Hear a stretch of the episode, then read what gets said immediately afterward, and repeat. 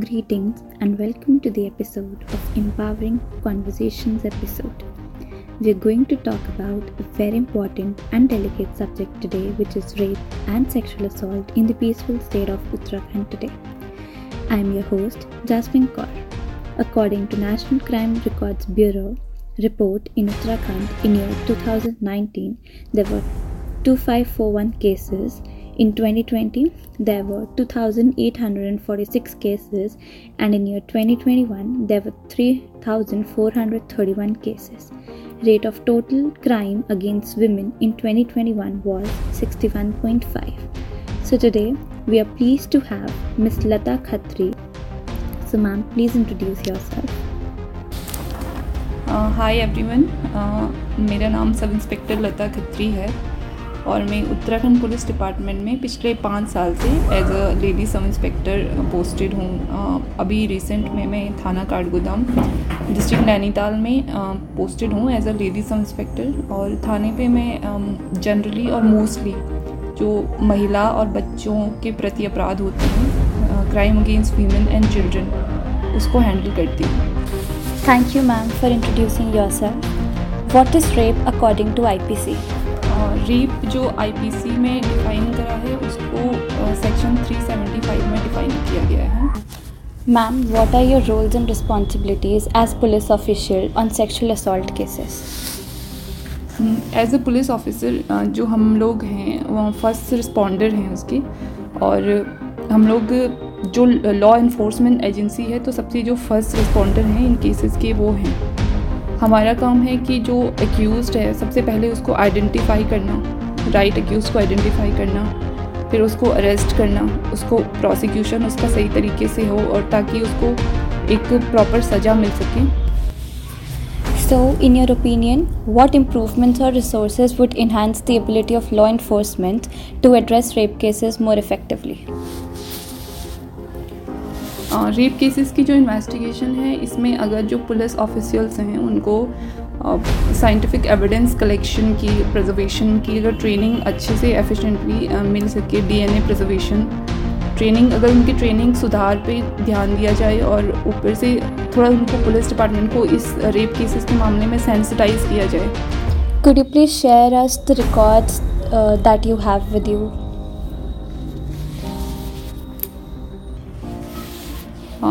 इसमें rape cases में mainly Uttarakhand में 2022 के जो रिकॉर्ड की मैं बात करूँ तो उसमें uh, 2022 में 872 रेप केस रजिस्टर्ड हो thank you ma'am it was great knowing you and your experiences in police department thank you so much good evening everyone Today we have Mrs. Sunita Bhatt with us. She's a prosecuting officer, commonly known as government lawyer. She has experience in government sector for more than 12 years. So ma'am, please introduce yourself. Hello, I'm Sunita Bhatt. I'm a prosecuting officer. I'm, I'm serving in a government sector, working with this uh, of victim of rape victims and other type of crimes. Thank you ma'am for introducing yourself. Can you explain the legal framework and procedures specific to Uttarakhand for handling rape cases? Actually, uh, a separate procedure is not done in Uttarakhand जो normally IPC में procedure होता है वही यहाँ पर भी है। Can you share memorable client success story without violating confidentiality in rape matter या वैसे तो काफ़ी केसेस हम लोगों ने देखे हैं बट एक केस मुझे जो है ध्यान आ रहा है वो जुवनाइल बोर्ड पे हमने उसको उसमें इंक्वायरी सेटअप हुई थी। उस केस में एक जो विक्टिम थी, वो भी माइनर थी और जो एक्यूज़ था, वो भी माइनर था। दोनों ही 18 इयर्स के नीचे थे। जब वो आई थी तो उसने अपनी सारी बातों को इशारे से कहा था कि मेरे साथ यहाँ पर इस तरीके से एक्टिविटी की गई थी। उसने पूरा साइंस की लैंग्वेज में हमें बताया। How can public awareness be increased to encourage reporting and reduce the stigma associated with rape cases? ये बहुत इम्पोर्टेंट बात है क्योंकि इस तरह के केसेस को लोग रिपोर्ट ही करने से बहुत ज़्यादा डरते हैं Are there any recent or proposed legal reforms in Uttarakhand related to sexual assault and how might these impact the justice justice system? reforms तो लगभग हो ही रहे हैं। 2013 में जो निर्भया केस हुआ था उसके बाद काफ़ी रिफॉर्मेटिव वे में ये सेक्शन चला हुआ है।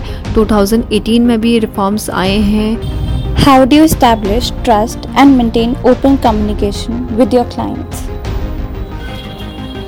actually हम लोग जो डील करते हैं वो विक्टिम्स के साथ में करते हैं।